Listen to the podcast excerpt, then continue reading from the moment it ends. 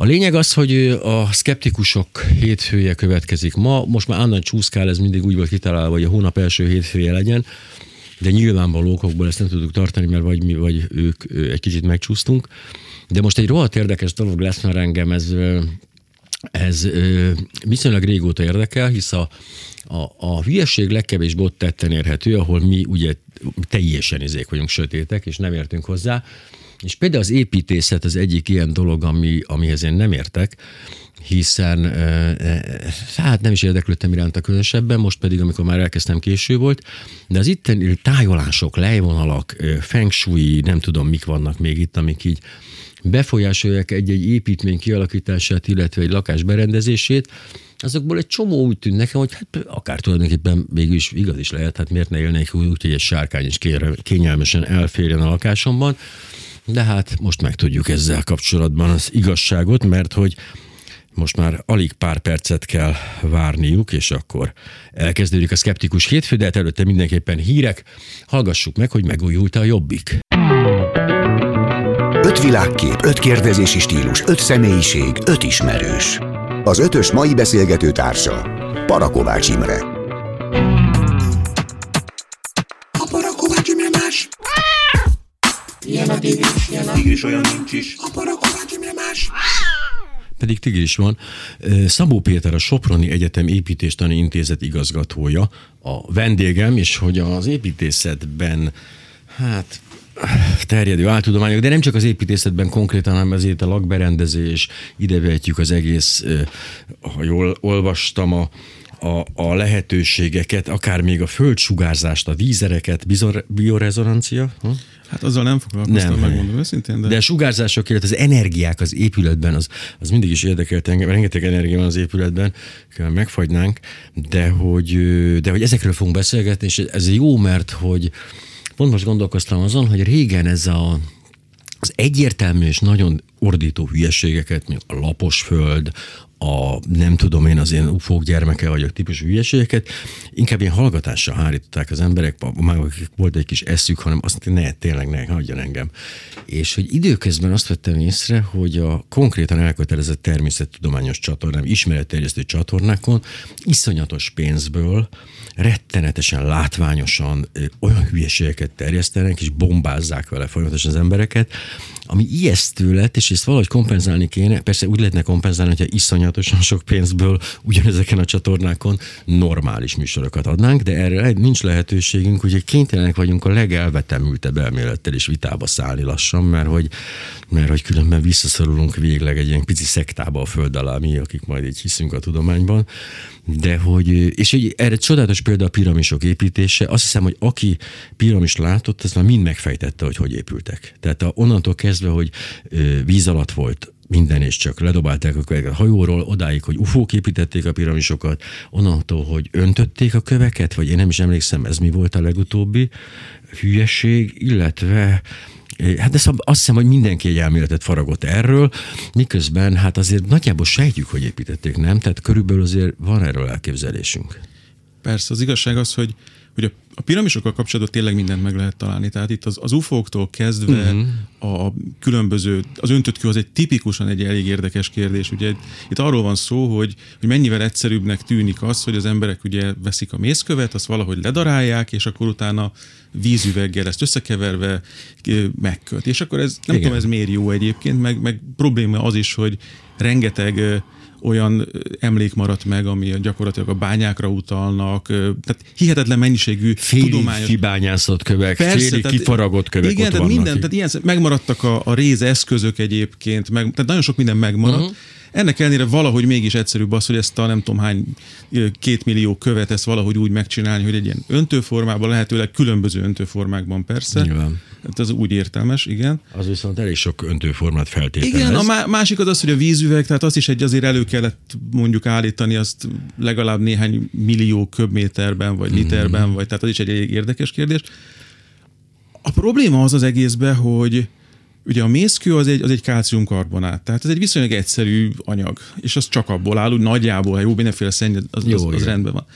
De ugye a vízüvegbe az meg egy, az meg egy ö, gyakorlatilag a, a, az egy teljesen más anyagból. Tehát kálcium nincs is benne, tehát gyakorlatilag De ez, ez a szilícium vízüveg, ez konkrétan becsípődött lép- valakinél? Igen, tehát ah. van, lehet megtalálni a különböző Igen.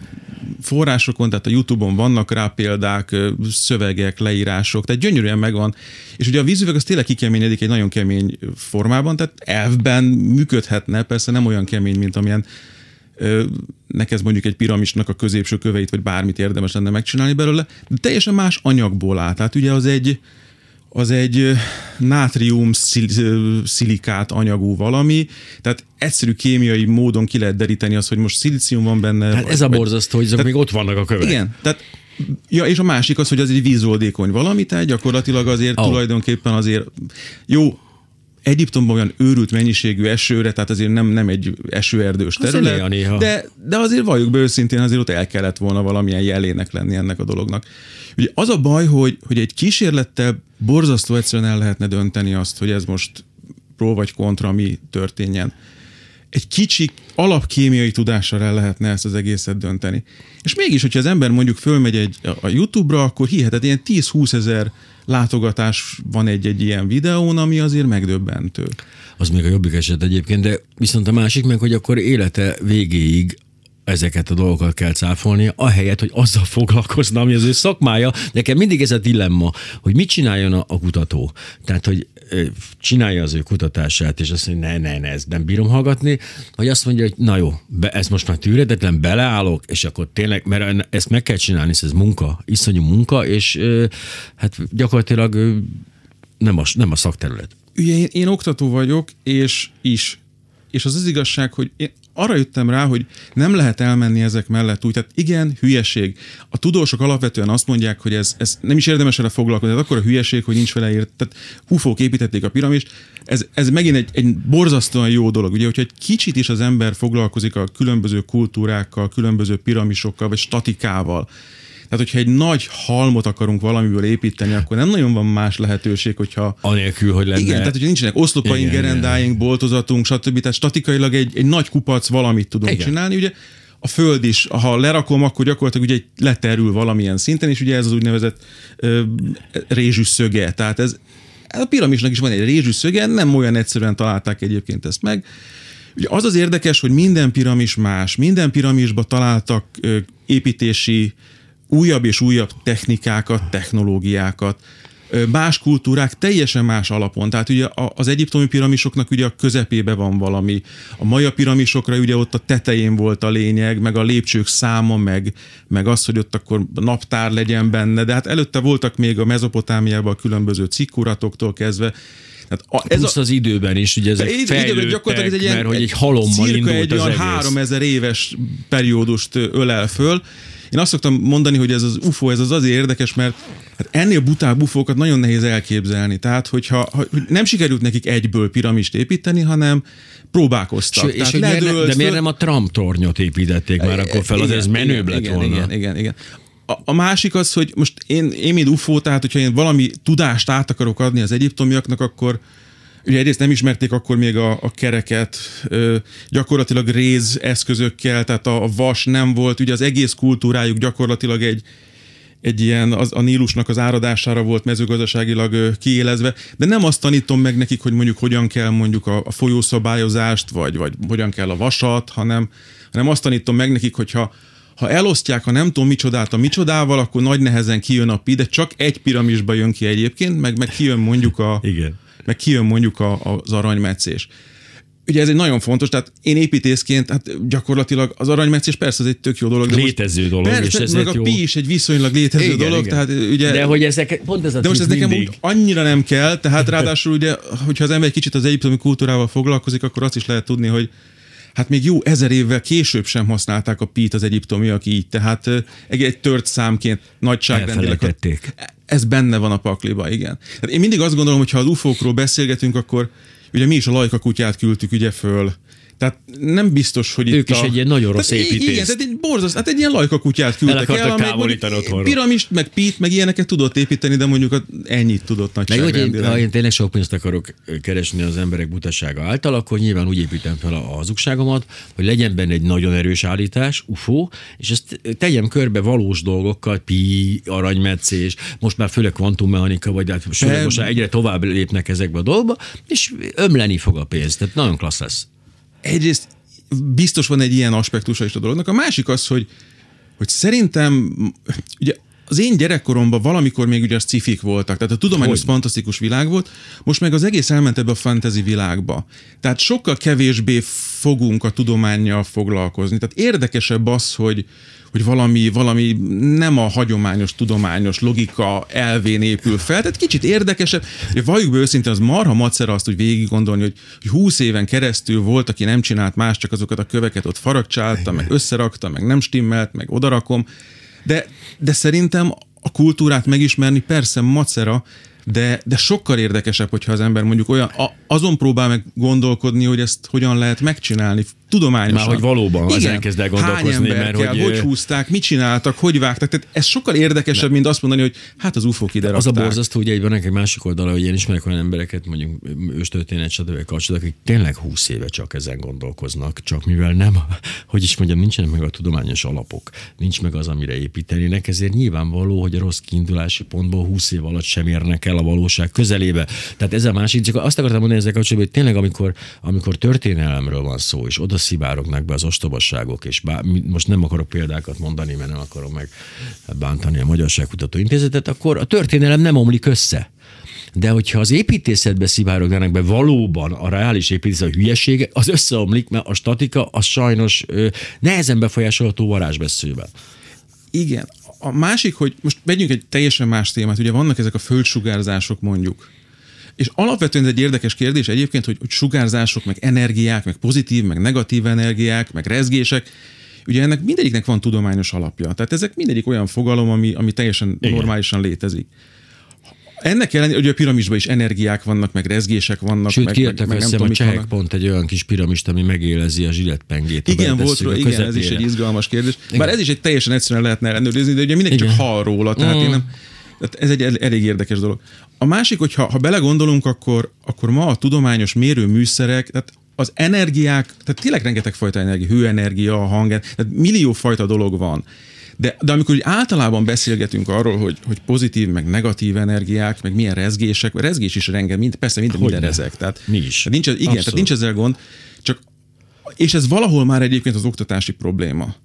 Tehát én azt hiszem azt, hogy, hogy mondjuk a, valahol a fiataloknál kéne nagyon hamar rendbe rakni azt, hogy mi az, hogy energia, mi az, hogy rezgés, mi az, hogy... Tehát, hogy, hogy egyáltalán, hogy az, hogy pozitív, meg negatív energia, negatív energia az most adom, kapom, tehát, hogy, hogy egészen Milyen más... értelemben negatív, Igen, mert meg tehát, fog hogy- belenyúl a konnektorba, az nagyon negatív energia. Igen. De hogyha éppen fűtök vele, akkor meg pozitív Igen, energia. Tehát, meg ugye itt, itt egy érdekes dolog, mert a mágnes, ugye keverjük azt, hogy mágnes, akkor keverjük azt, hogy elektromos, akkor keverjük azt, hogy elektromágneses, akkor tehát úgy szeretünk úgy szétvenni dolgokat, tehát pedig ezek teljesen egy, egyértelműek a fizika számára. abban tehát, a pillanatban, de ez sajnos a fizika alapfokának elsajátítása után lesznek egyértelműek, ide pedig nem jut el a lakosság jelentős része. Igen, de azért mondom, hogy a, valahol ezt a, az oktatásba kéne elkezdeni. Nyilván. Tehát, és azért mondom azt, hogy nem, tehet, nem lehet megtenni azt, és a lapos föld meg az összes többi ilyen hülyeségre, hogy ezekre az ember csak legyint, hanem igen, valószínűleg nekünk kéne valahogy úgy megfogni a fiatalokat, hogy ezt, ezt számukra egy egyértelmű legyen. Tehát tényleg meg kell próbálni akár olyan YouTube csatornát csinálni, akár olyan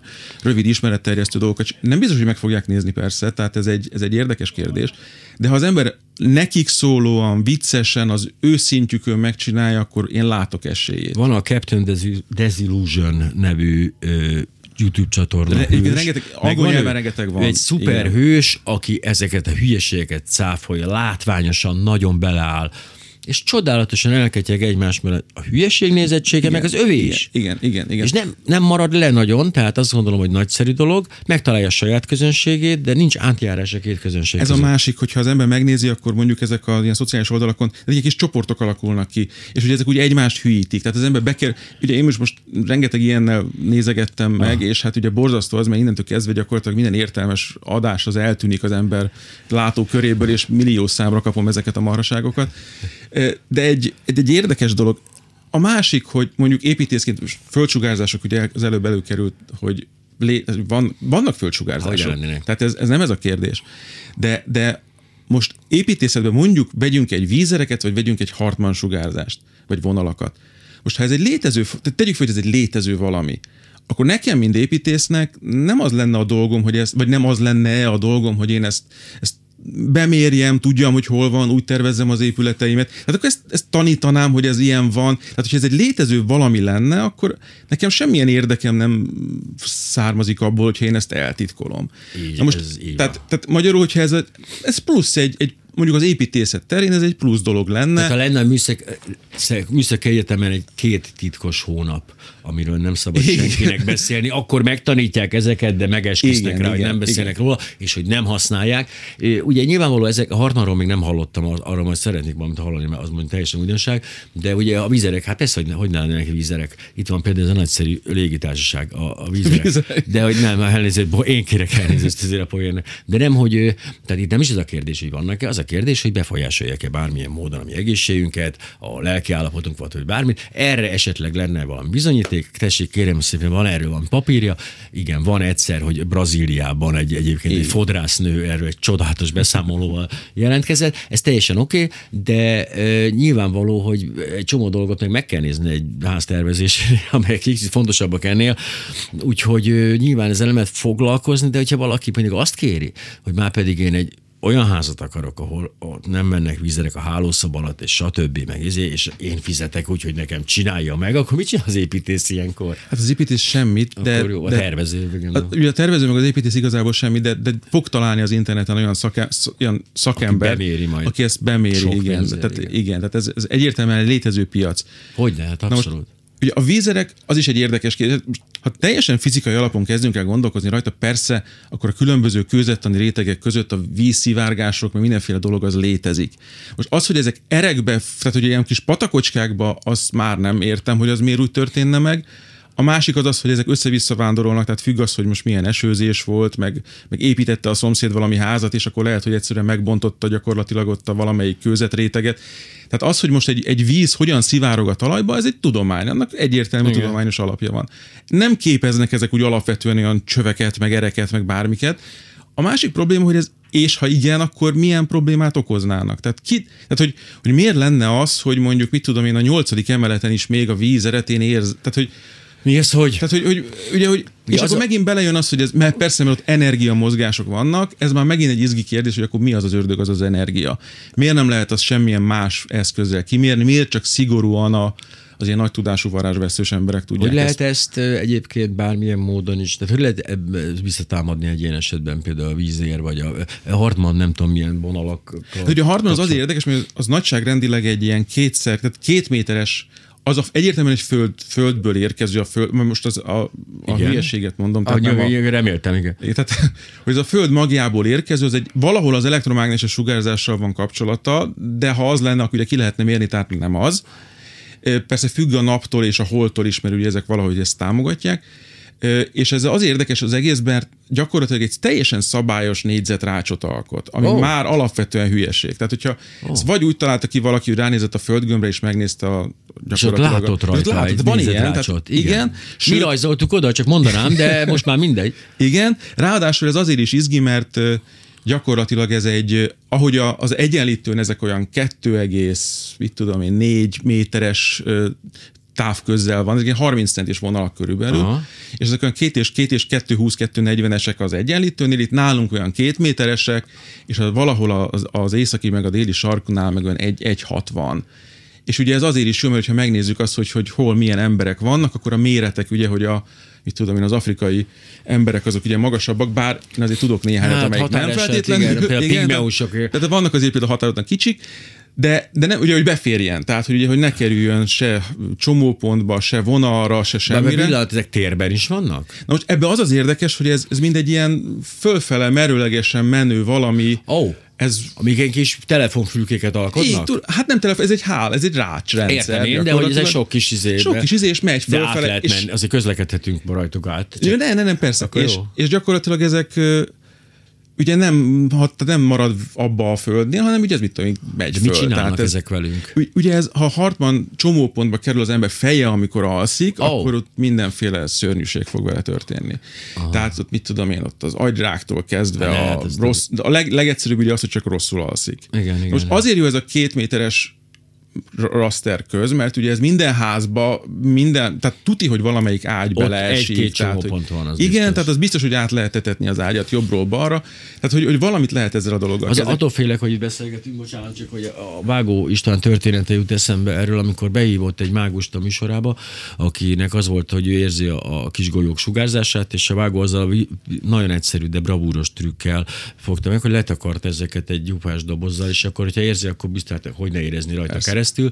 És még szerencsé is volt a Vágónak, mert háromból háromszor mellé nyúlt a csávó. Tehát már statisztikai el kellett egyszer találni, de nem találta el, beégett, és az adást követően 40-en telefonáltak, hogy adják meg ennek a mágusnak az elérhetőségét, mert ez Igen. egy csodálatos mágus. Szóval attól félek egy kicsit, hogy folyamatosan nem smilizzuk azt, amit mondunk. Igen, akkor el itt a- lehet- elhiszik, igen. Tehát nincsenek hartmavonalak. Na, Nincs, nincs, nincsenek, legalábbis én nem tudok róla, és, és igazából De valaki nem tanítjuk, nem tanuljuk. bizonyítja. Igen, tehát a másik probléma ezzel az, hogy most jó, menjünk ki a mezőre mondjuk, hogy ez egy ennyire veszélyes rendszert alkot a világon, akkor, akkor miért nincsen mondjuk, mit tudom, búzamezőbe egy kicsit olyan lagymatagabb kalász, vagy, vagy, vagy miért nem jelennek meg ezek mondjuk egy gyönyörű szép ezer éves brit Jó gyepen, kérdés. vagy tehát hogyha ez mindenhol ott van, akkor ez, ez mondjuk miért nem, miért nem jelenik meg ez máshol? Tehát miért Csak csak, a magasabb rendű tudatra csak fejti igen, ki ez, hatását. ezt, ezt, ezt, el lehet képzelni. Mert igen. a legelő állatoknál Igen, is, ugye, igen. mert akkor úgy legelnének, gondolom, Igen. hogy ilyen... Most, ugye, persze ennek aztán van, ez megy tovább is ez az egész rendszer, és akkor lehet azt mondani, hogy vannak az úgynevezett Szentgyörgy vonalak, amiket oh. sárkányvonalaknak hívnak, meg vannak a lej... Én azt hiszem, nem tudom, hogy van-e értelme. vagyok maradva. De Egyébként én, én is megmondom őszintén, hogy azért bevallom őszintén, hogy kicsit én is utána néztem ennek a dolognak, csak én azért, hogy, hogy szórakozásból ezeket én a gamonok öröktől kezdve mindennek utána néztem, nagyjából sajnos nem győztek meg ezek, a, ezek az írások, és ott feladtam, a lejvonalaknál adtam fel egy picit, Azt nem is értem teljesen egyébként, tehát az egy ugye, annak az az érdekessége, hogy ezt olyan visszafelé csinálták. Tehát, hogy, hogy megnézték az, hogy hol vannak a nagyon eseménydús Hát, úgy lehetett terek. észrevenni. Igen, igen. Tehát, hogy mondjuk hol vannak a, a templomok, hol vannak az ilyen különböző, ilyen nagyon erős energetikailag, ugye, Igen, a, igen, nem igen. tudom, az mit jelent, de, de mindegy. És ugye azokat összekötözgették, na most ez azért jó, mert gyakorlatilag két pontot összekötök, tehát vonalakat bárhol, bár, Sőt, tehát, lássuk be azért, eh, vannak, tehát, mert működik. hogy az emberiség az hajlamos volt arra, hogy szeretett ott lakni, ahol van víz. És hogy mivel a víz általában, és nem az állóvizeknél, mert azok általában megbüdösödtek ide, a folyóvizeknél. Tehát, hogy a völgyek, azok például egy egészen jól lekövetető vonalban, sok-sok-sok, hát az a Loire völgyi, hát Igen. ugye az egy olyan lejvonal, úgyhogy ezek, ezeken olvastam, igen. A másik, ami érdekes, az az, hogy, hogyha az, és itt mondom azt, hogy itt a tudás. Tehát alapvetően, amikről mi most beszélünk, ehhez kell az, hogy az embernek nagyon felszínes tudása legyen. Tehát minden egyes ilyen, ilyen szent helyről, vagy mit tudom én, a régi, az, az, az ókorban, vagy az őskorban épült ilyen, ilyen különböző híresebb helyeken, azért azoknak ki lehet deríteni, hogy miért oda ö, születtek. Tehát, hogy ez meló. Persze, tehát az, az egyértelműen mellett, tehát vagy volt, volt egy, egy forrás, vagy, tehát, vagy mit tudom én, tehát valami mindig valahol ott volt, tehát például a görögöknél is ugye ott egyértelműen volt valamilyen olyan kénes forrás, ami azért segített abban, hogy az ember különböző Hisz rengeteg speciális, tegyen. nem, de rengeteg speciális szempont van egy, egy település kiválasztásához. Tehát főleg azt, hogy az embernek, mit tudom én, hogy valamelyest védett legyen, Persze. valamelyest ne kell messzire menni bizonyos dolgokért, rengeteg szempontot figyelembe vettek. És ennek az egésznek a legnagyobb baját én abban látom, hogy, hogy egy csomó olyan dolog, tehát lehet ebbe persze hinni, tehát nem ez a baj, meg ez valljuk be őszintén egy viszonylag ártalmatlan dolog. Tehát az ember lehet, hogy kifizet egy csomó pénzt valamilyen Hát, mondom, bemérésre. addig, amíg nem épít Igen, toronyházat, addig. Igen, de, de egyébként ez tehát valóban van egy csomó olyan dolog, amit az építészetnél figyelembe kéne venni. Tehát igen, fontos az, hogy merre tájoljak, igen, fontos az, hogy milyen módon alakítom ki mondjuk a, az ablak. Tehát mondjuk, hogyha ha penészesedik a ház, az egy viszonylag egyértelmű, tudományosan alátámasztható dolog, és ezzel fontosabb lenne foglalkozni, hogy mondjuk ott van-e hőhíd, hogyan oldottam meg én a tájolásomat, és tehát minden ilyennek megvan, a, tehát mondjuk a, a feng shui-nak is van értelmes része, hogyha az ember nagyon akarja.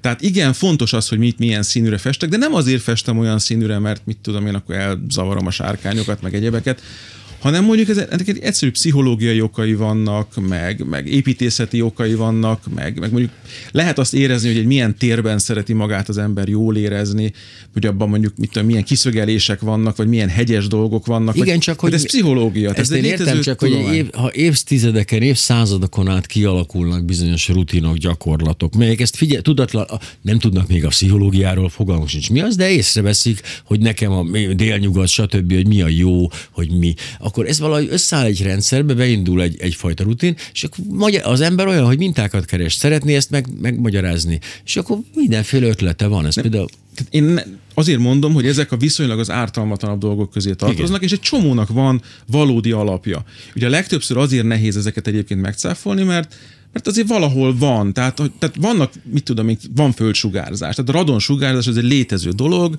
ugye mondjuk a pincékbe föl tud gyűlni ez a radon, és ez egy radioaktív sugárzás. Ráadásul, igen. Hihetetlenül nehéz ellene védekezni, ki kell szellőztetni. Tehát igen. körülbelül ennyi a, a... Hát ha, ha tudunk, de egy hát, pince, tudunk, az, igen. pince nem jellemző. De hogy például azt, a, ugye a feng shui az, ugye az volt, azért volt határeset, nagyon érdekes, nem akarok tényleg ilyen hímsoviniszta tahó lenni, de hogy a, a homeopátia, a feng shui, stb. azért az alapvetően egy nőket, egy nőket elérő ö, ö, áltudomány, és hogy ugye az érvek azok voltak, hogy, hogy a, persze a sárkány egy szimbólum, de hogy az milyen jó, hogyha mondjuk van egy ajtó egy szobán, és a másik oldalon van egy ablak, és a kettő közé nem rakunk be semmit, a feng shui szerint nem szabad, mert hogy ott a, a, a sárkánynak az ám, és tényleg jó, ha nem rakunk be semmit, mert én szeretek például egyenes vonalba az ajtótól az ablakig elmenni, az nekem tök jó, hogyha nincs ott semmi.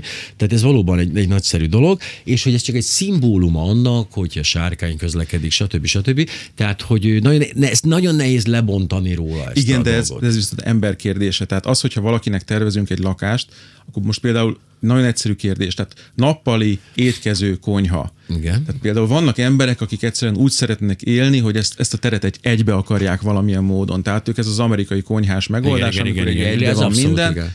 Persze valószínűleg ők elég kevés kocsonyát főznek a konyha hát közepén. Töltött, meg, és meg... hát inkább a, szék, a izére gondolok én a, a, az én káposztás. Az is lehet, igen, tehát a, igen, hogy egy jó kis karfiol, vagy valami ilyesmi, tehát az például határozottan jó egy ilyenbe. Egyébként az elszívók azért segítenek, Persze. ezen jelezném az ipari elszívók. De van, aki például nem tudja elképzelni, mert mondjuk egy olyan környezetből gyerekkorában úgy szokott hozzá, hogy egy, egy, egy teljesen elszeparált konyhában az az ő világa, és abban akar élni. Most innentől kezdve én azt hiszem, hogy, hogy ez egy nagyon fontos kérdés, hogy, hogy, hogy maga a lakó hogyan gondolja el az ő életterét, és nem biztos, hogy arra kell nekem foglalkozni, hogy most akkor mit tudom én, az a ott az észak-nyugati részen, ott a nem Ez oké, okay, csak, és erre vissza fogunk térni a hírek után Szabó Péterről, a Sopron Egyetem építés tanintézet igazgatójával, mert ez tényleg fontos, hogy a, hogy persze van egy, van egy nagyon, egy réteg, aki pontosan tudja, mit szeretne, vagy mik az érzései, de a, a nagy többségnek fogalma sincs, hogy mit szeretne, és őket lehet betalálni ezekkel a dolgokkal, hogy hát nem, nem is kell neked tudnod, hogy mit szeretnél, hisz hát az ősi tudás majd kisegít ebben. Jövünk vissza, most egy kicsit komolyabb hírblokkal jelentkezünk, talán még egy kis Gáspár Károly trió is belefér, de hamarosan újra itt leszünk, és akkor megnézzük, hogy fér el egy sárkány. Ebben a stúdióban egyébként nagyon rosszul érezné magát. Öt világkép, öt kérdezési stílus, öt személyiség, öt ismerős. Az ötös mai beszélgető társa Parakovács Imre.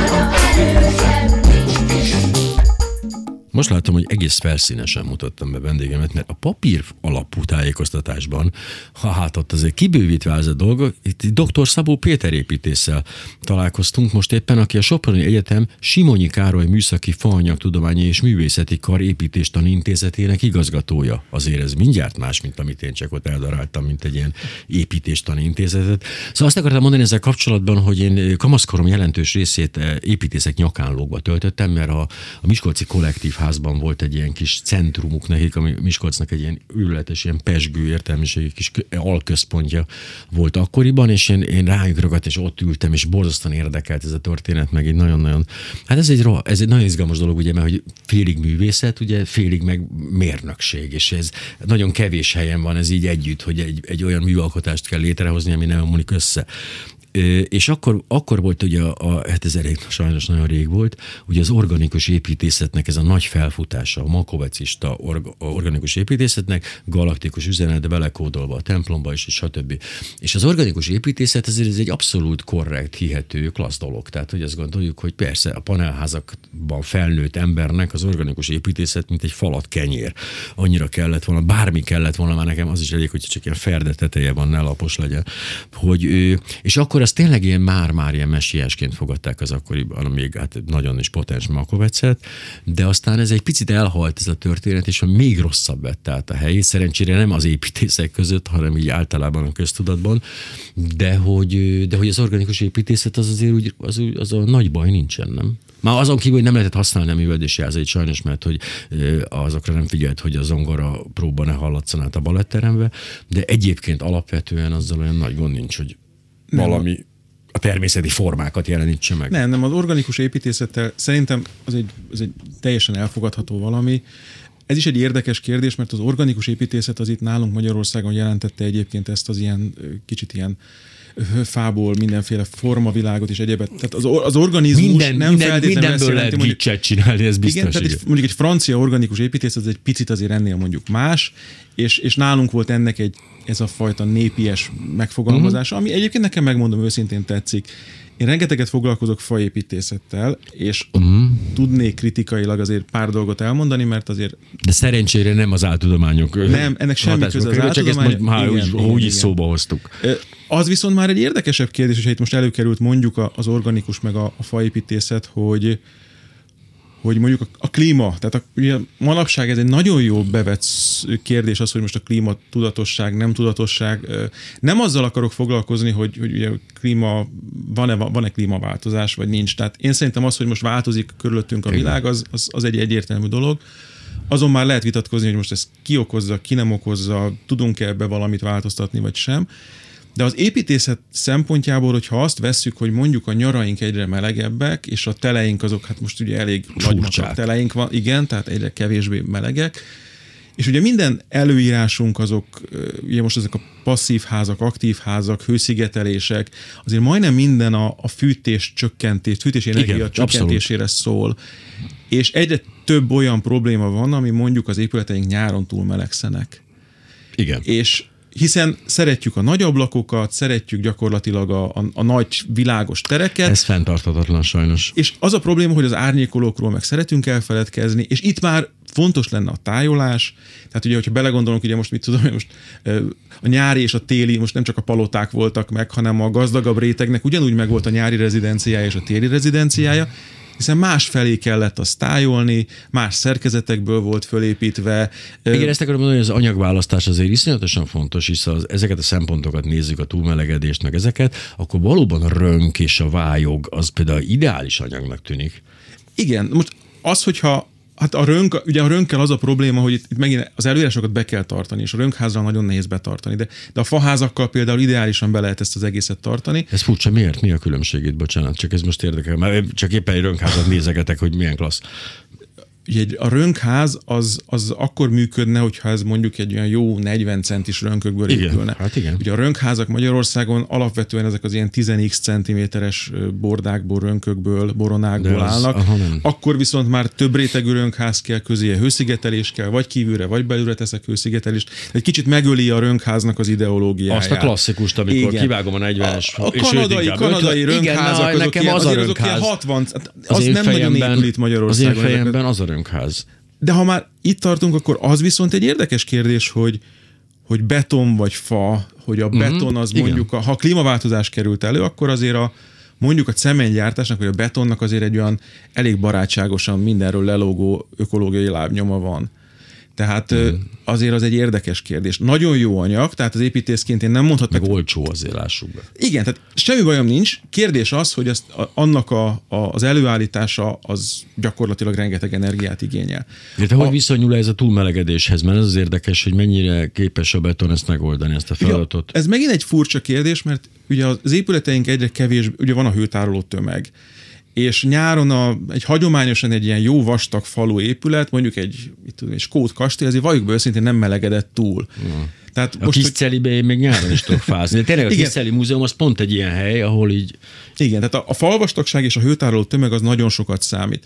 Most ugye ezek a nagyon porózus, lukacsos tégláknak gyakorlatilag semmilyen hőtároló képességük nincsen. Ez azt jelenti, hogy ha nyáron azt akarom, hogy hideg legyen, Egyébként akkor tehetném azt, hogy nagyon jól tájolom, a belső burkolatokkal, sok minden. Nem feltétlenül a sárkányokra kéne odafigyelni, de a burkolatoknak mondjuk az ilyen paramétereire, ami a tudományhoz egy kicsit talán közelebb van, azzal igen, hogy mekkora ablakokat teszek mondjuk délfelé, vagy észak. Az a furcsa, hogy ugye azt szoktuk mondani, hogy északi tájolásra ne tegyünk ugye ablakot, mert ugye a természetes normális direkt sugárzás nem jön az északi ablakon be.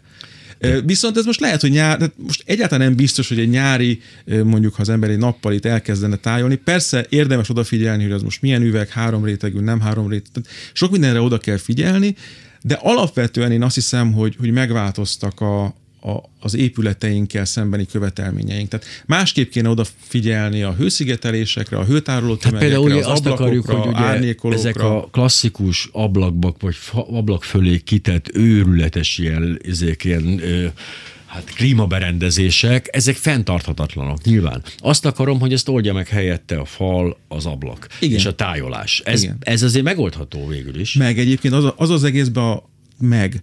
A probléma az, hogyha már, már pár évvel, már 5-10 évvel ezelőtt is az egy érdekes jelenség volt, hogyha megnéztük azt, hogy a, az Magyarország összenergia fogyasztásának a télen vagy a nyáron van a csúcs értéke, és az az igazság, hogy a nyári az sokkal magasabb érték, pont azért, mert akkor mindenki bekapcsolja a klímaberendezését, és mindenki hűtésekbe gondolkodik, és, és bajuk be őszintén az összes előírás, tehát szabvány kötelező, betartandó dolog, sokkal inkább a hőszigetelésre és a téli fűtési energiára törekszik, mint, mint sem arra, hogy mondjuk nyáron egy kicsit De én is arra emlékszem legyen. ezekből az irodalomból, hogy azt látjuk, hogy ó, és akkor árad ki a, a hőség, amivel fűtjük a lakásokat, ezért szigetelni kell az ablakokat, hogy ne az utcát fűtsük, ez, ez a visszatérő Igen. motivum. Például most, ugye, hogy tél van és hideg van, most érdemes mondjuk megnézni egy hőkamerával a lakást, vagy a házat, és akkor az ember gyönyörűen látja azt, hogy hol jönnek ki. Mindenféle nem áltudományos feng shui, meg nem tudom micsoda kristályokat se.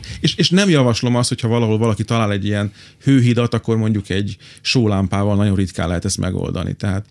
Ne, mondjuk nekem parapetes gáz, nekem annyira egyértelmű volt, hogy hol jön be és ki a hideg, az, az, azért átlát, az egy csodálatos technológiám, amikor a, és lát, ez általában úgy csinálták, mert még a, még a műemlékvédelem, hát, hogy is mondjam, gyermekkorában készült, orosz, hogy egy ilyen, ilyen domborművet, lesz, igen, átfúrták igen, egy kalapáccsal, igen, igen. és hogy oda tették ezt Igen. a csodás szerkezetet. Azért nem ez a legjobb. Nem. Tehát valljuk be őszintén, a parapet fűtés nem tartozik a legideálisabb nem, nem, nem. megoldások közé. De hogy, a, de hogy ez sem. Tehát, hogy, és azt mondjuk, hogy tehát adott egy, egy ház, mondjuk nem egy családi házról beszélünk, egy bérházról beszélünk, ami hát azt mondjuk, hogy egyrészt változik. A, tehát, hogy mások az elvárások, nem csak azért, mert környezettudatosak vagyunk, vagy nem csak az hanem hogy valóban a nyaraink egyre melegebbek. Azt már tájolni, azt már nem tudjuk nagyon, az úgy ez viszonylag az a technológia még nem adott, hogy elforgassuk azt a házat, van, ahogy van. Ö, innentől kezdve mi, mi a varázslat? Ez egy nagyon jó kérdés. Ugye hát egyrészt a meglévő épületekkel nagyon nehéz mit csinálni. Tehát az, egy új épületnél a tájolás, a pufferterek, az anyagok használata, az nagyon sokat jelenthet. Puffertereket De... azt értjük, hogy tehát ne nyissuk ki a szobajtót, amikor belépünk, hanem hogy legyen közte valóban egy... Az is lehet, vagy, vagy... például mondjuk, ugye ez régen hagyományosan az volt, hogy másfelé tájoltuk, tehát mondjuk a lakófunkciókat, tehát mondjuk, mit tudom én, egy, egy kamrát, ugye azt ne tájoljunk egy déli, tá, déli meleg Nyilván, tájolásra, igen. tehát az, azt nem is fűtjük. Mit fűtünk, mit nem fűtünk. Ez is egy érdekes dolog, hogy mondjuk egyáltalán milyen hőfokon tartjuk a lakásunkat. Hogyne. Tehát ugye van az, hogy mondjuk hány fokon érdemes aludni, tehát hogy 18, stb. ugye, ha előveszünk egy száz évvel ezelőtt ilyen építészeti könyvet, akkor ott a szobának a kedvező hőmérséklete az még ilyen 18-19 fokos volt. Abszolút, igen. És ez egy működő valami, bár ma azért egy csomóan a 24 fokos panellakásokban azért ezt hozzátenném egyébként, hogy ezt elrontották, az, amikor a központi fűtést nem lehetett szabályozni, Igen. és hogy nekem a gyermekkorom már azzal telt, ugye én rendesen panel, panel gyermek vagyok, hogy én aztán tényleg, tehát alsógatyába kellett rohangálnom téren is a lakásban, mert nyitva volt az ablak, azzal lehetett hűteni, mert ezért halál volt. Ja. Az azért hozzátartozik, hogy most már azért ezeket meg lehet csinálni, hogy, hogy szabályozhatóak legyenek, bár nem mindig, és nem egyszerű, és pénzbe kerül. Meg és, egyébként is nem nagyon jó az, hogyha nagyon meleg van. Ugyanannyit fizetek, hadd szóljon. Hát nem, igen, tehát összességében nem ugyanannyit fizetünk, Hát hát és ugye ez egy, ez egy másik kérdés már innentől kezdve. De ha, jó, tehát ez nyilván a szigetelés, meg ki lehet találni trükköket, de hogyha most akkor egy zöldmezős beruházásba gondolkozunk, Én azt mondom, hogy még visszatérve a Ja, jó. régi, régi, tehát hogyha mondjuk van egy, egy lakásunk, akkor nagyon függ az, hogy mondjuk tényleg mekkora ablakaim vannak, le, mi az, amit le kéne cserélnem. Hogy az, ha, ha most itt hőszigetelésekben, meg egyebekben nézegetjük, akkor gyakorlatilag az ablak az tízszer rosszabb hőszigetelő szerkezet még ma is, mint, mint egy fal. Tehát egy, egy régi 50 évvel ezelőtti fal és egy 50 évvel ezelőtti ablak is tízszer rosszabb volt, egy mai legjobb ab- ablak és egy mai legjobb fal is tízszer rosszabb. Persze a mai önmagukhoz képest. Nyilván. Tehát nagyon sokat javultak ezek, de ettől még az ablakszerkezetek, most tehát mindig az lehetne a gyönge pontja egy igen, tehát mondjuk mit tudom én régen, nem akarok itt nagyon számokkal, de mondjuk 0,6-os értéke volt, mondjuk 6 watt per négyzetméter Kelvin volt a hőszige, hőátbocsátó tényezője, és egy ablaknak meg mondjuk egy nagyon rossz egy réteg ablaknak meg 6. Tehát ez a 6 és 0,6 volt régen. Most ugyanez mondjuk, mit tudom én, 1 és 0,1 körül van. Tehát nagyon-nagyon sokat változott ez az egész. De mondjuk egy ablak az ma, hát egyes alatti ablakok is léteznek, tehát egy, egy watt per négyzetméter kelvines. Uh-huh. Vannak ilyen 0,5, 0,8, azok horribilisek, és ezek már mindenféle nemes gázokkal töltött, három rétegű. Tehát, oh. tehát léteznek, kezdenek drága, és kezdenek nagyon nehéz szerkezetekké válni ezek, a, ezek az ablakok. Ennek ellenére, ha, ha most belegondolunk abba, hogy a mai legjobbnak tartott ablak, az még mindig rosszabb hőszigetelő, mint az 50 évvel ezelőtti fal. Tehát az üvegbeton a megoldás, Á, az ablakról nem- le kell mondanunk. Nem de, nem, de észszerű lenne ez alapján. A jövő építészetében, ha tényleg egy komolyabb klímaváltozásra készülünk, az ablak luxusával ide. Mert ugye ne, azért nem volt mindig ilyen egyértelmű ez. Tehát emlékszünk Télen azokra jó a az résekre. azért, tehát, Ó. azért, tehát azért az ablaknak van egy nagyon-nagyon nagy hőnyeresége. Tehát mm. csak nem nyáron, tehát nyáron az a baj, hogy az, tehát nyáron rossz. Ugye ezért van az, hogy egy ilyen markánsan téli és nyári időszak között tényleg az az egyik megoldás, hogy hogy elvben más lakásba kéne laknunk. Ugye ezt nagyon nem tudjuk megcsinálni. És ezért jött az, hogy az, amit kezdtem mondani, Igen, igen. hogy, hogy gyakorlatilag egy zsalugáterrel, egy, tehát nagyon sok, egy, egy olyan külső árnyékolóval, ugye a belső árnyékoló az azért nem feltétlenül jó, mert ugye ott már bejött a meleg, tehát Igen, az, a, igen, igen. az persze szétkenem, de, de azzal is valamit segít. De egy, egy külső árnyékoló, vagy akár egy egy külső hőszigetelő zsalugáter, az gyakorlatilag mondjuk, amikor az ember elmegy otthonról, nyáron becsukja, akkor nem fog tudni bemenni az, Az a hatalmas- valahogy feledésbe merült. a Teljesen, ezek a zsalugáter. zsalugáterek, ezek Pedig teljesen annak egészen komoly funkciója volt, tehát hogy nem csak ilyen az nagyon em- jól nézett ki, de Ez egy kis szívecskét bele, Hát, igen. na azért az segít, zöldre- segít.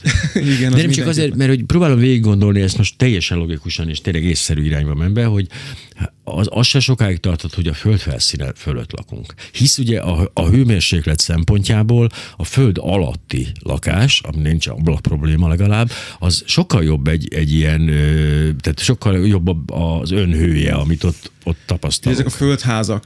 A földházakat lehet építeni, hát, illetve most ez egy érdekes kérdés, mert szerintem jogszabályi szempontból pont nem lehet földházat építeni. Jó, de ez nyilván, de azt mondjuk rá, dolog. hogy ezért Ugye ott egy raktár. hatalmas, tehát a föld az egy nagyon jó hőszigetelő, tehát hogyha Igen. van fölöttem egy egy méter, két méternyi földréteg, akkor egyrészt az nagyon jó hőtároló, másrészt nagyon jó hőszigetelő, tehát tényleg állandó hőmérséklet. Ugye a barlangjok azok egyenlő hőmérsékletűek. Egyértelműen, igen. Tehát ott nincsenek nyári túlmelegedési gondok, tehát az egyértelműen működik. De nem tudom, hogy jó, a másik probléma az az, hogy a városaink azok minden szempontból melegebbek, mint ugye, tehát ugye a városban egy kicsit egy ilyen hőburok alakul ki. Igen. És tehát eleve melegebb a város, hiszen ott ezzel is kéne valamit kezdeni, ugye ez megint a tájépítészet, városépítészet, tehát hogy milyen tereink vannak, milyen színű burkolataink vannak, mennyi fánk van, hogyan növény, mennyi növényünk van, használjuk-e a vizet. Moszkva téri lakos vagyok, tehát a klasszikus szélcsatorna, ami most ott épül éppen az is. Igen. Mert hogy ezért, igen, tehát a, a, a, annó leánkori nevén Mártírok útja, hogy az legendás nehéz gyűjtőhely volt, ahol a babakocsit mire végigtolt az ember az egyik végén a másik végébe, a gyerek fején ólomból volt és lekoppant a küszöbre. De hogy ez komolyan, hát az volt az a veszélyes magasság, a kipufogók magassága. Most ugye ezen elméletileg segít az egykori minisztérium GANZ, nem tudom minek a végigbontása, ahol egy ilyen fajta áramlás beindulhat, de hát ez azért komplexen kéne szemlélni pont egy ilyen helyzetben, hogy ez hogy néz ki ez az egész áramlás dolog egy városban. Igen, tehát én azt mondom, hogy az, az építészetben, a városépítészetben rengeteg olyan kérdés van, ami, aminek tudományos megalapozottsága van, tehát hogy, hogy nem biztos, hogy nekünk energiát kéne fordítani arra a fajta kvázi hülyeségre, a, a, amit úgy, úgy egyébként úgy, úgy nagy mennyiségben előkerül. Tehát, Na de mégis mit olvasok itt? Igen. Hát, hogy ön pont erre készül, hogy energiát fordít, mert hogy ismeretterjesztő videókat készít. Hát legalábbis ugye abban maradtunk, hogy muszáj lenne Esetleg. ilyen. Igen. Mert ezek minden, úgy értem, hogy ezek még nem készülnek most, hanem van De- egy ilyen fajta de- terv. Igen. Tehát uh-huh. az az igazság, hogy szerintem tehát, hogy beszéltünk arról, hogy valamit kell tenni. Nem lehet azt mondani, hogy az ember legyint egyet, és azt mondjuk, hogy hát ez hülyeség. A lapos föld az nincs. Tehát ennek ellenére valamit kell csinálni, és az a baj, hogy ezt valahol még a, olyan szinten kell megfogni a fiatalokat, ami mondjuk az általános iskola, a gimnázium, szakközépiskola, stb. Hát ott még szerintem fogékonyak. Nem, nincsenek őrült reményeim, hogy most meg fog szűnni, és egy hihetetlenül Jó, racionális világá fogunk változni, de azt hiszem, hogy, hogy le kell tennünk a, az asztalra azt a másik részét. Tehát, hogy nem, ugye ez a legalább egyszer vegyél lottószelvény című, tehát, hogy hogyha nem csináljuk, akkor még csak azt sem mondhatjuk, hogy nem próbáltuk meg. Tehát, hogy valamit muszáj lenne. Egyébként ez a műsor is egy kicsit erről szól. Nyilván Bár- ezért, ezért hónapról hónapra erről szól, igen. Igen. Bár ez is egy jó kérdés, hogy megtalálja ez a műsor azokat, akiknek... Nem, nyilván. Hát ez is inkább azokat találja meg, akik eleve ö, erősen Mint minden ilyen. És ez a furcsa, hogy számomra még az a különösebben a történetben, ez egy kétfrontos harc az építész részéről, mert egyrészt a politikust meg kell győzni, hogy fogadja el a tudomány éppen jelenlegi állása szerint megfelelő városépítészeti elképzeléseket, a másik oldalon meg kell győződni arról, hogy az UFO-k nem fogják tatarozni a parlamentet. Tehát ez érdekes, mert hogy, és ugye ez az azért lett egy szörnyű mellékvágányra terül az egész, hogy valahogy a laposföld hívőknek jobban sikerül mostanában meggyőzni a politikusokat az ő álláspontjukról, mint a tudósoknak, és ettől egy ilyen ijesztő káosz kezd kialakulni a fejembe, ami egy világjelenség, tehát ezért Donald Trump tudományos ismereteit én azért nem helyezném túl magasra. Igen, ez a klasszik... Dobjunk atomot a Igen, tornádóra. ugye ez a klasszikus Murphy idézet, hogy, hogy a világon az IQ mennyisége állandóan Hm. népesség növekszik. Tehát ugye ez a...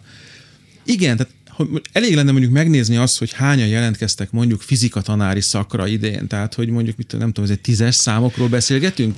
Kémia tanárnak, mit tudom, 7 és 20 között ilyen. Tehát gyakorlatilag a természettudományos dolgokra a, egyrészt nem jelentkeznek a tanárok, de nem akar tanár lenni senki, nem akar egyébként mérnök se lenni.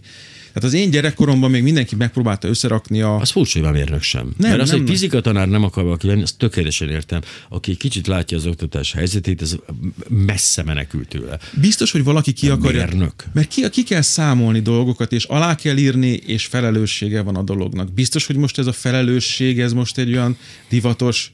Tehát akar ma valaki igazán komoly felelősséget? Biztos vagyok benne, tehát azt gondolom, hogy ez a mérnök, de nem jó, nem, nem vagyok kamasz, nem tudom ezt, hogy ők mit gondolnak el a történetről, de azért az ez menő ügyvéd, volt jogász, ö, mit tudom, minden, tehát egy csomó olyan szakma van, ami, sok, ami sokkal divatosabb szakma mindig, és egyébként. dinamikusabb abból a szempontból, Igen, hogy és mondjuk, a, mondjuk egy statikus, vagy egy, egy építő, mondjuk az építőmérnökök itt a BMN azért tudnának beszélni arról, hogy most éppen hányan jelentkeznek, és hogy mi az, ami...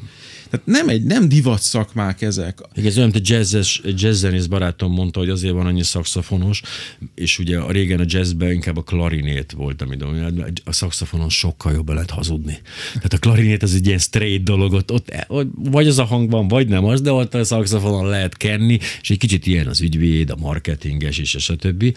Na de hát az is mindig változik, hát régen még mindig a médiában akar dolgozni, most már senki sem. Hát a médiában, a, nem, ez nem igaz, a médiában mindenki akar dolgozni, persze, de hogyha megnézzük azt, hogy hányan jelentkeznek mindenféle, jó, ezt nem tudom. Na, mindesetre az, az szomorú, hogy a mérnök, mert az azt jelenti, hogy akkor gyakorlatilag a, a tehát ez az egész műszaki alap még rosszabb helyzetben. Eddig is az volt mindig ez a szörnyű, hogy hát nem megy a matek, nem megy a matek. Ugye mindig ez volt, hogy a matek az át az olyan, vagy megy valakinek, vagy nem. A lányoknak nem is kell odafigyelni. Tehát a matek mindig egy ilyen izé visszaszorgott helyzetbe volt, és ehhez képest, hogy a romlott a helyzet, akkor hamarosan baj megint van az oktatás, tehát az egyértelműen látszik, hogy egyre kevesebben jelentkeznek pedagógusok között matek tanárnak, fizika tanárnak, mm. kémia tanárnak. Ez azt is jelenti, hogy aki ma tanít matekot, fizikát, kémiát, nem biztos, hogy az ő szíve csücske, és nem biztos, hogy úgy meg tudja tanítani a gyerekeknek, ahogy azt mondjuk kell. Rengeteg nagyon jó tanár van. Tehát itt most nem, de a nagy átlagot nézve, megmondom őszintén, a gyerekek föl tudnak úgy nőni, hogy nem ez lesz a kedvenc tantárgyuk. Tehát, és innentől kezdve bizony, én, ami, ami meglepő, tehát, hogy lehet találkozni olyan diákokkal, akik, tehát tényleg a, most az egyenlet rendezés jelent problémát. Tehát ugye ezek azért a katasztrófa. Tehát amikor már a matek olyan szinten nem megy, hogy klasszikus, amikor a táblára az ember valamit fölírt, és akkor a tanár megkérdezte, hogy tanár úr, miért van aláhúzva az a szám? Hát azért, mert tört. Igen. Tehát ez, szóval azért vannak itt, itt problémák. ha, Tehát, ha, hogyha- hogy de, de ezek voltak akkor is, amikor én voltam. igen, csak ez egy mérnök, tehát nem mondhatjuk azt, hogy hát az, hogy te most nem értesz a matekhoz, az most akkor... Nehéz. Tehát Nehéz. Nehézkes. Bár egyébként ez is egy érdekes dolog, mert azért a rengeteg olyan szoftver van, ami mondjuk segíti ezt az egészet. Tehát vannak olyan statikai programok, amelyek Mindannyian tudjuk, hogy egy másodfokú egyenletet meg kell tudni oldani, mert különben nem tudja a szoftver se Hát ugye a használni. másodfok egyet megoldja a telefonom is. De, Tehát ne, azért, de ne, ne, ne, már a szoftver használatához is szükséges egy bizonyos Igen, fokú, mert matematika az első, vagy gondolkodásmód, azt hiszem. Ez, na ez az, ami, ami szerintem érdekesebb, hogy, hogy és egyértelműen kimutatható, hogy a, a mai fiataloknak a, a gondolkodás módja már egy picit más. Tehát sokkal, ugye pont azért, mert, mert rengeteg olyan paralel dolgot látnak mondjuk az interneten, tehát hogy az a fajta lineáris gondolkodásmód, ami mondjuk az olvasásból adódna, hogy az ember végig szenved egy, nem tudom, mert nem kell szenvedni, ugye én ezt nem úgy éltem meg annó. Tehát, hogy abba a gondolatmenetbe végigvesz egy könyvet, vagy egy, egy logikai sorrendet, ez ma sokkal kevésbé történik meg, tehát sokkal inkább csapong. És, és, és két-három gondolat után egy egészen más gondolat jön, tehát nem alakul ki az a fajta logikai lánc, és ez a logikai lánc egyébként kellene a, a racionális gondolkodáshoz. És egy picit, lehet, hogy ez is oka annak, hogy, hogy sokkal fogékonyabbak mondjuk az ilyen hülyeségekre. De nem lehet, ez nagyon érdekes. De ez mert- messze visz, és ez nem az én szakterületem, tehát ez már inkább... Éppen, ó, megint jön egy kis hírek, de még lesz egy negyed óránk a végén, mert úgy, úgy akartam, hogy legyen. De csak azon gondolkoztam, hogy pont erről beszélgettem valakivel, aki nagyon öreg volt már akkor, amikor beszélgettünk, és hogy ő azt mondta, hogy már az a 20-as, 30-as években így eltűnt minden, már a lányok nem tudtak zongorázni, a, a férfiak nem beszélt, nem tolták a latint, meg németet, meg még egy nyelvet, és, és ugye, de helyett átvette egy más kultúra, és én is azt mondja hogy nem lehet, hogy most is ez történik, hogy egy általunk most nem annyira értett ilyen, ilyen mém, és ez a videoklip tempójú, vágású, és gyors, gyors felvillanó kis izé, faktoidokból álló kultúra jön, ami pont olyan értékű lesz a későbbiekben, csak itt számunkra még nem teljesen átlátható. Ezzel folytatjuk majd dr. Szabó Péter építéssel a hírek után. Öt világkép, öt kérdezési stílus, öt személyiség, öt ismerős. Az ötös mai beszélgető társa Parakovács Imre. Jön a tigris, jön a tigris, más olyan, mint a parakovács, de más tigris olyan nincs is. Még mindig dr. Szabó Péter építész a vendégem, és hogy térjünk vissza egy picit ezekre az ismerterjesztő videókra, mert ezek lehetnek nagyon jók, ugye amitől én ilyenkor mindig félek, hogy nem tudunk az, azoknak az embereknek a nyelvén beszélni, akiket el szeretnénk érni, és a korkülönbség miatt sem tudunk, általában azt vettem észre, ha megpróbáljuk, az a rettenetes, borzalmas, meg a, meg a, a, a meg egy egész más nyelv van ott. Tehát vagy meg kell találni közülük azokat, akik ebbe tá- tá- társaink lehetnek, és értelmesebbek, és beleszállnak, vagy pedig valami nagyon-nagyon menő dolgot kell csinálni, míg ez nem az ő nyelvükön van, nem az ő világukban, de rohadt jól néz ki. Ez meg inkább általában pénzkérdés egy Ironman építeni. Mi- Milyen irányba megy? A szkeptikus társaság meg köztudottan egy ilyen elég gazdag társaság. Igen, igen. igen. igen. Bár ennek a pénzügyeire nem látok rá, de, Én igen, sajnos. de a saját a- pénzügyeimre nulla. Tehát, igen. Hát az igazság az, hogy, hogy szerintem az oktatásnak valahol meg kell találni azt a hangot, amivel mama fiatalokat meg lehet fogni. És az igazság az, hogy ezek nem azok a nagyon hosszú jegyzetek, másfél órás előadások, meg egyáltalán, hogyha az ember megnézi azt, hogy nagyon nehéz ma egy gyereknek megértetni azt, hogy miért kéne neki kiszámolni mondjuk egy másodfokú egyenletet, amikor a telefonjával lefényképezve gyönyörűen megkapja az eredményt. megtanulni angolul, amikor Miért, a Google... amikor egyébként a Google fordító Azért, mert majd ott fog mosogatni, azért. igen, ez, ez benne van a pakliba.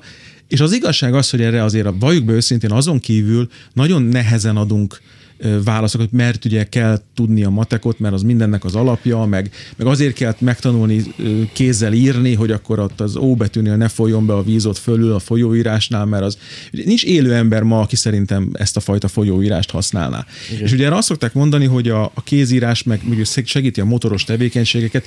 Igen, de valljuk be őszintén ezer millió olyan dologgal lehetne a motoros tevékenységeket fejleszteni, ami mondjuk a gyerekeket érdekli.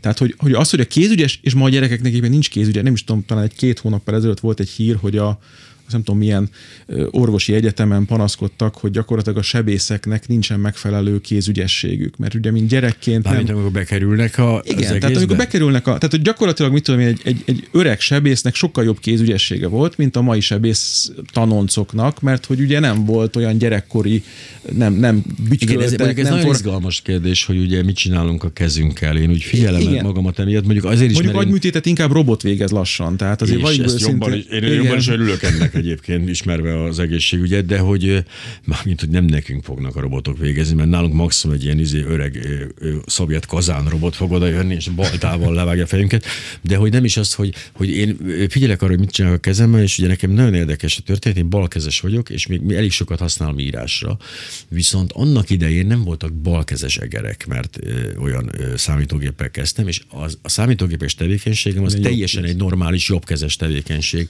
És néha figyelem, milyen hatással van ez rám, és hogy tehát érdekes módon nekem feljött a, a jobb kezem, egészen komolyan felfejlődött a bal mellé. Hát ugye alapvetően a régen még ugye mindenkit átszoktattak a balkezeseket írásra a jobb kézre. Az még Tehát ugye előttem volt igen, csak mondom, hogy hogy az Igen, is igen, igen. benne volt a pakliba. És mondjuk ez is egy érdekes kérdés, hogy, hogy én is rengeteget írtam ugye annó, tehát itt az ember Mhm. uh-huh. jegyzetelt írt. Most már szinte, tehát szinte fáj, hogyha egy oldalt az embernek úgy le kell írni szabad Az kemény kézzel. lenne, azt nem próbáltam már régen. Tehát azért mondom, hogy, az em- hogy- nagyon elfelejtjük ezeket a dolgokat. Uh-huh. A másik az az, hogy a gépelés, tehát én nem tudom, nekem a, a gyerekeim mind a kettő olyan szinten tud gépelni, hogy ez valami agyrém.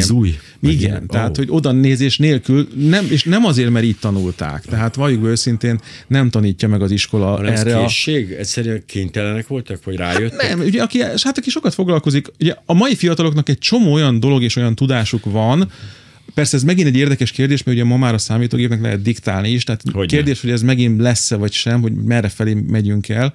De én azt hiszem, hogy, hogy az egyértelműen látszik, hogy ma ezeknek a fiataloknak ezek szeretnének tanulni. Tehát nem az a gond, hogy itt Nyilván nem lett egy másképp minőségű persze, emberanyag, tehát- ahogy ezt a szép Egészen másképp kéne megfognia őket, más anyagokkal, ilyen sokkal, az a baj, hogy nagyon fölgyorsult a világ, és, és ugye ha az ember órát tart, akkor az a probléma, hogy mondjuk 5 perc, az már nagyon hosszú idő ahhoz, hogy föntartsa az ember folyamatosan a figyelmet. Tehát kicsit olyan, lehet, hogy ilyen bohóc sipkába 5 percenként valamit kéne csinálni, és valóban egyébként más az ő életük, és más az ő érdeklődésük, de, de én szerintem most, amikről, hogy olyan anyagokat, olyan ismeretterjesztő anyagokat kéne nekik csinálni, ami valahol ezt, a, ezt figyelembe veszi, és az ő szempontjaikból próbáljuk ezt az egészet Erre, átnézni. erre volt, vannak sikeres kísérletek, tehát a skandináv országban számtalan helyen, számtalan iskolában működik ez a történet, nem kell 45 percig ott ülni, vagy egy órán, mert nem az a megoldás, stb. A másik oldalról meg az van, hogy ott itt van egy ilyen olyan tanár garnitúra, aki tényleg már nem tud hova menekülni,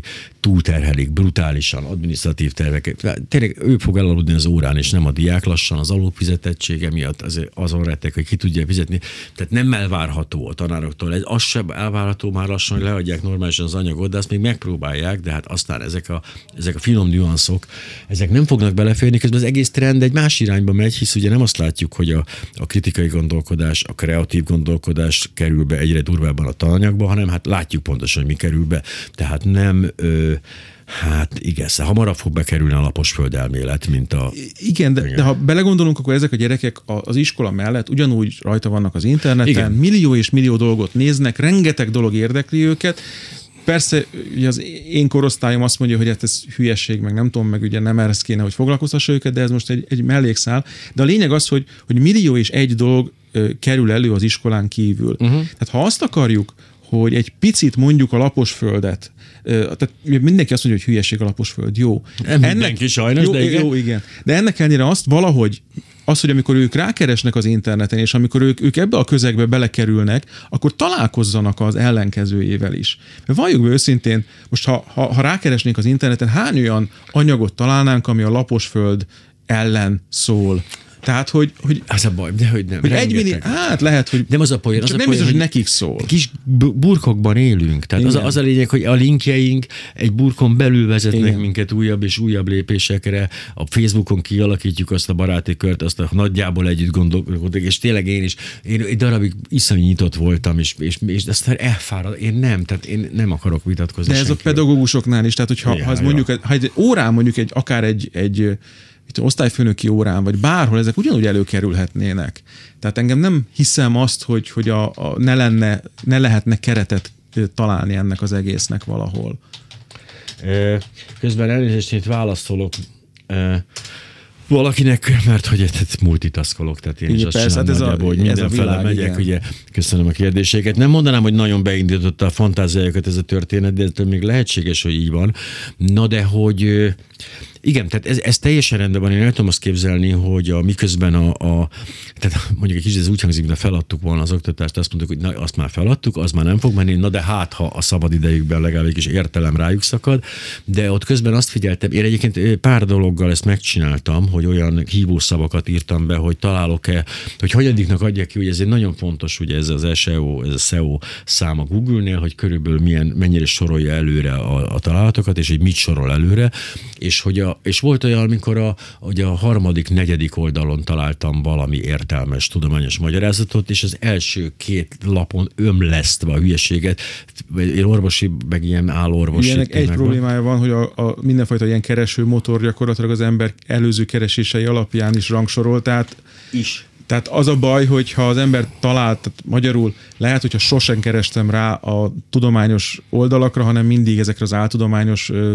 szövegekre, akkor azért valószínűleg még hátrébb sorolja az én esetemben. Tehát személyre is szabják ezt a Igen. Dolgot, tehát minket is megcéloznak ezzel, viszont azért a, lássuk be a kereső optimalizálásban jobbak az áltudományokat terjesztők. Sokkal jobbak, nekik egyéni érdekük ezt, hogy oda találjanak hozzájuk, mert hogy ők, hát ők tudják a megoldást. Másrészt a kutatók pedig azok mindig olyan, ezt vettem észre, és ezt az emberek nagyon utálják, hogy sosem mondanak feketét vagy fehéret, hanem mindig egy kicsit olyan megengedőek Igen. az alternatívákkal szemben, illetve lehetőségekről beszélnek. Jó, mondjuk mit tudom, itt van például az elektroszmog. Igen. Az valljuk be őszintén, az, az, igen, de az, ha belegondolunk, az van. Igen, abszolút van. Tehát ott nem az a kér, ki lehet mutatni ráadásul. Tehát Na, ugye mérhető, mindent lehet vele csinálni, hiszen ez egy valódi, tudom, valódi jelenség. Igen. Az viszont már egy egész érdekes kérdés, hogy ez mondjuk hat-e ránk valamilyen szinten, hogy ennek milyen módon. Tehát sok, az az igazság, hogy, hogy ugye ez egy jó kérdés, egy tudós ma én könnyen nyilatkozhatok ilyen szempontból, mert nem, én mérnök vagyok, vagy építész, tehát igazából mm. ilyen szempontból engem ez nem köt. De egy tudós, aki mondjuk mit tudom, elektroszmoggal foglalkozik, nem hiszem, hogy kimeri jelenteni azt, hogy mondjuk nem okoz a mobiltelefon agyrákot. És akkor azt mondják, tessék. Igen. Tehát, Bevallott. Tehát azért valljuk be, igen, tehát azért mondom, hogy, hogy a tudó, egy, egy, egy, nagyon komoly tudós nem mer, de gondoljunk bele, ott van a DDT-től kezdve, azért hány olyan ö, sztori van, aminél ugye a cukorra vonatkozóan, tehát kiderülnek dolgok, hogy mondjuk mit tudom én, egyértelműen kifinanszírozta, melyik cég volt az, amelyik finan... Tehát Elég a dohányzásra A dohányzás ami ugyanez a kategória, történet. igen. Viszont ezzel, a, ezzel elveszett a háború, hisz a Kókler az mindig tudja, hogy mit kell tenni. Tehát ez a, ez a szörnyű, ezért van hátrányban mindig az ész, meg a szkepticizmus, már mint a normális szkepticizmus, meg a, a kutató, mert a Kókler az meg tudja mondani, hogy jó napot kívánok csinálni, azzal a fekete kővel akkor háromszor öblögetni kell, és háta mögött elköpni négyszer, és rendben lesz. Míg a tudós, ugye, és, és ugye ez egy bizonyos ö, fejlettség fölött csak hat az a történet, hogy hát nem Igen. azért mondja ezt a tudós, mert hülye,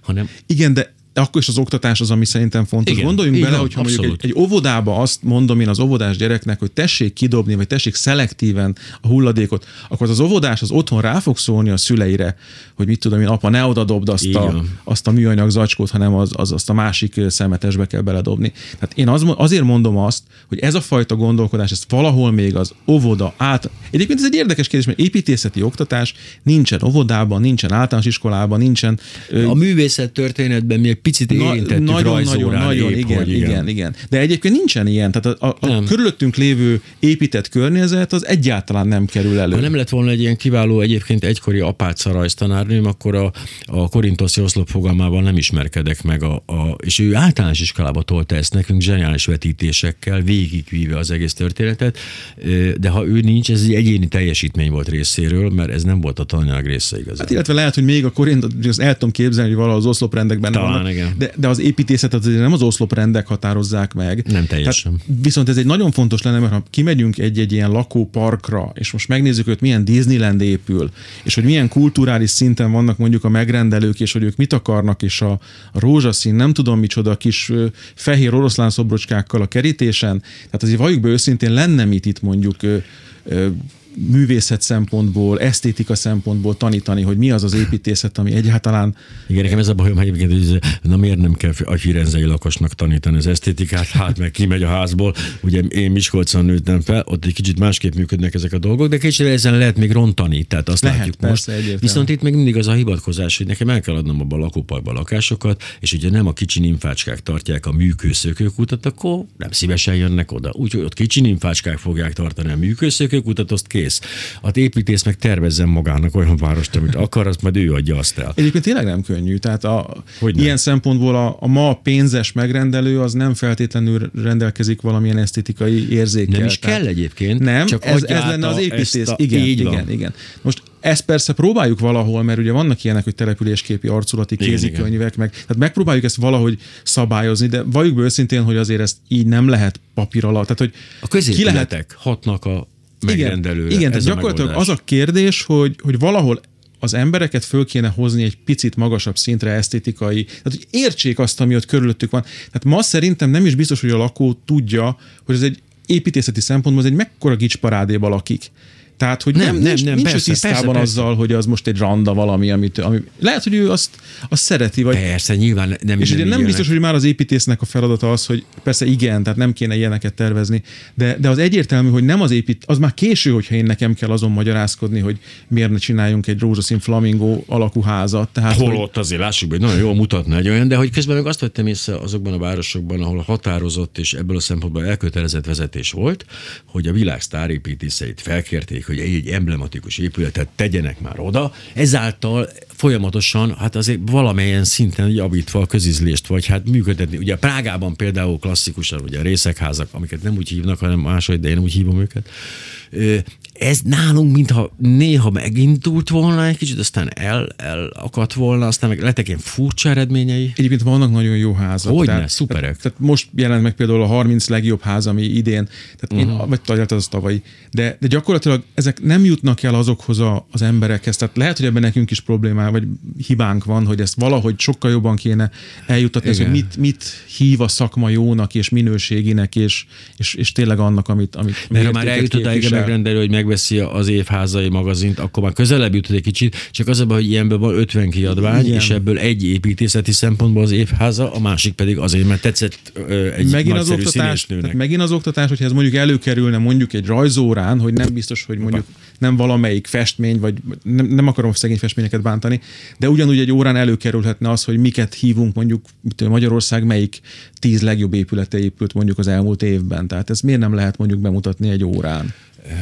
De egész más irányú az oktatás sajnos, tehát, hogy de most tényleg nem akarok belemenni, mert ez egy napi politika lenne, de azt gondolom, hogy most, most éppen egy, egy ellenkező irányú dolog, és majd 30 év lesz, amíg visszahozzuk arra a szintre, ahol 10 éve volt, ami egy fájdalmas Ezért történet. tartom fontosnak az, hogy csináljunk olyan YouTube csatornákat, csináljunk olyan internetes dolgokat, ahol ezek meg tudnak jelenni. Csak, én, csak másképp kell megjelennie, és más a közönség.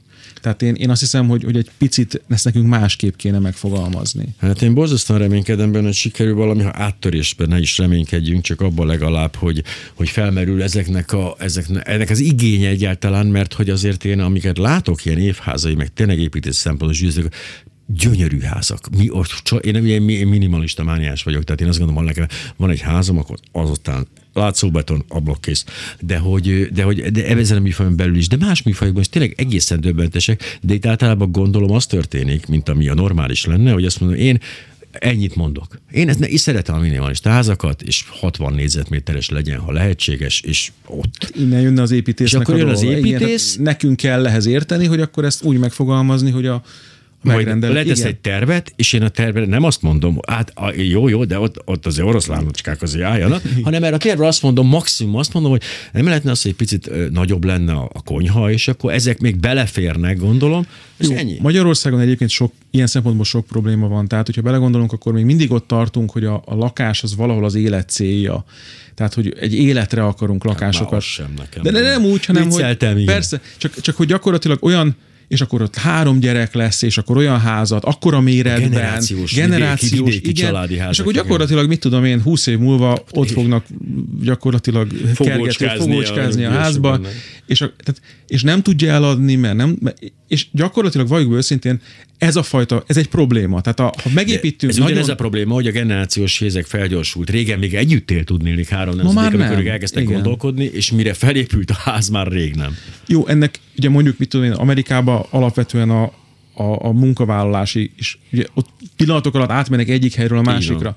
Magyarországon sokkal kevesebb ez a fajta mozgás, de ez tök más irányba visz, tehát ez Igen, már... mert hogy én közben pont erről beszélgettem egyébként nagyon kedves barátaimmal, ismerőseimmel, mi szerint ugye hát azért álljunk meg, hát itt semmi nincs, miért nem mentek el innen, és hát annyi magyarázatot kaptam, ami ijesztő volt. Dr. Szabó Péter építész a Soproni Egyetem Simonyi Károly Műszaki Faanyagtudományi és Művészeti Karépítéstani Intézetének igazgatója volt a vendégem. Hú, ez számomra nagyon jó volt, hogy de tényleg egy csomó új dolgot tanultam, úgyhogy remélem önök is így voltak vele. A bármi kérdésükben szokás szerint tegyék fel a műsor Facebook oldalán, és a későbbiekben, amennyiben rá, rápillantok, elküldöm, vagy megválaszolom, vagy valamit csinálok, de most mindenképpen búcsúzunk a viszont hallásra.